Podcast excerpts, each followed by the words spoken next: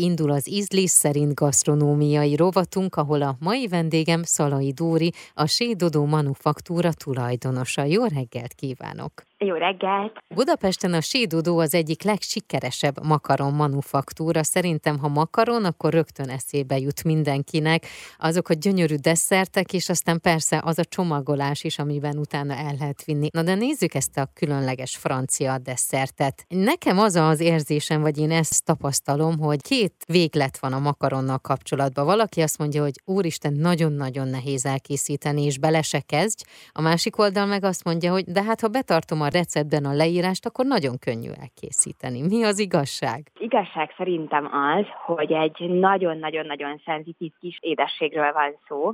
Amikor én 2011-ben beleszerettem a makaromba, akkor hát nekem egy ilyen jó másfél éven betelt, hogy megtanuljam elkészíteni a makaront, mert tényleg a legesleg apró dolgokon múlik a siker, hogy, hogy mennyi a páratartalom bent a konyhában, ahol készítjük, a sütőben mennyi a páratartalom, mennyire verjük fel azt a tojás fehérjét, tényleg szobahőmérsékletű a tojás fehérje, amit használunk a meringünk elkészítéséhez, szóval tényleg egy nagyon-nagyon érzékeny kis desszertről van szó. Ha már gyakorlatot szereztünk, benne, akkor valóban egyszerű az elkészítése, de azért nekünk a mai napi néha kihívást okoz, hogy tökéletesen sikerüljenek a makaronok, folyamatosan alkalmazkodnunk kell, például az időjáráshoz. Hogyha nagyon-nagyon-nagyon esik az eső kint, akkor változtatnunk kell a receptúrán, hogy tökéletesek legyenek, vagy hogyha nagyon nagy lesz bent hirtelen a páratartalom, akkor is. Szóval ez egy érzékeny kis desszert. Mint egy női lélek, nem? Így van, abszolút, abszolút, és, és amúgy emiatt is szerettem raktam bele ebbe a desszertbe, mert egy ilyen gyönyörű, szép, pasztelszínű dologról beszélünk, úgy néz ki, mint, mint hogyha egy ékszer volna, és valóban van egyfajta ilyen gyönyörűsége és érzékenység. Kerültél te kapcsolatba a makaronnal, mert ezt már most kétszer említetted, na de mi volt a pontos sztori? pontos története az volt, hogy 2011 környékén ment a Gossip Girl nevű sorozat. Ott volt egy szerelmes pár, Blair Waldorf és Chuck Bass. És Chuck Bass egyszer meglepte a barátnőjét egy doboz laduré makaronnal, amit Blair a kádban fogyasztott el. És azt néztem, hogy Jézusom, ezek a desszertek, ezek mennyire fantasztikusak, ezek biztosan eszeveszett, fantasztikus ízük is van, úgyhogy nekem mindenféleképpen ki kell próbálnom. És ami amikor egyszer Budapesten beleakadtam a makaromba, egy kávézóban, akkor nagyon-nagyon-nagyon nagy csalódást okozott. Oh. És akkor gondoltam azt, hogy oké, okay, akkor ennél biztosan ezerszer többet is ki lehet ebből hozni.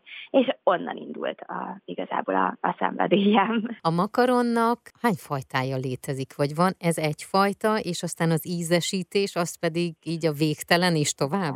Igen, igen. A makaron egyfajta makaron létezik, egyetlen egyfajta, és ezt lehet, ezer arca van olyan szempontból, hogy bármilyen íz el lehet hozzá képzelni, amit csak kíván az ember. Nekünk például a sédodóban van az egyszerű marakujás vagy vaníliás makaronunk mellett mondjuk a piemonti magyarós szarvasgombás, vagy kacsamájas, balzsamecetes borsküvés, ami azért egy kicsit exkluzívabb darab, szóval tényleg na, ezer arca lehet egy makaronnak. Van olyan, ami a te kedvenced? Vagy mindig rátalálsz egyre, és akkor mondjuk az lesz egy ideig a kedvenc? Ez igazából szezonális, attól függ, hogy milyen idő van. Hogyha mondjuk tél van, és nagyon-nagyon borongós az idő, akkor leges legjobb mondjuk egy szerri sós mandulás makaront eszegetni egy forró tea mellett, közben bekuckózni és olvasgatni Nyáron mondjuk egy iszonyatosan finom citrusos, marakujás ribizlis nagyon-nagyon jól tud esni, vagy mondjuk most az új citrusos kollekciónkból a grapefruitos, a vérnarancsos, amilyen iszonyúan frissítő, olyan, hogy beleharap az ember, és egyből kinyílik azt hogy wow, úristen. Uh-huh. Hogyha Jó. valaki neki akarna kezdeni otthon a makaronsütésnek, vannak olyan dolgok, amilyen általános alapelv? Mi Igen. kell hozzá? Türelem?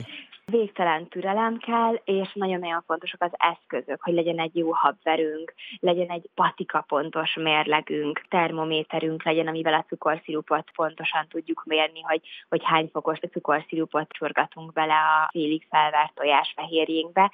Szóval az eszközök után mindenféleképpen érdemes utána menni, hogy tényleg a, a lehető legjobb legyen a, a végeredmény, illetve amit mindenféleképpen tanácsolnék, és még az otthoni ilyen hobbisütéseimből emlékszem, hogy ez nekem nagyon-nagyon fontos volt. A sütőben nagyon-nagyon fontos, hogy legyen plusz egy hőmérő, mert a sütő nagyon sokszor nem jó hőmérsékletet mutat ki. Lehet, hogy nem 130 fok van bent, hanem mondjuk 150, és mondjuk elég a makaronunk. Köszönöm. További nagyon sok sikert kívánok nektek, és rengeteg köszönjük. makaron. Köszönjük szépen, köszönjük. Az ízlés szerint gasztronómiai rovat mai vendége Szalai Dóri volt a Sédodó Makaron manufaktúra tulajdonosa.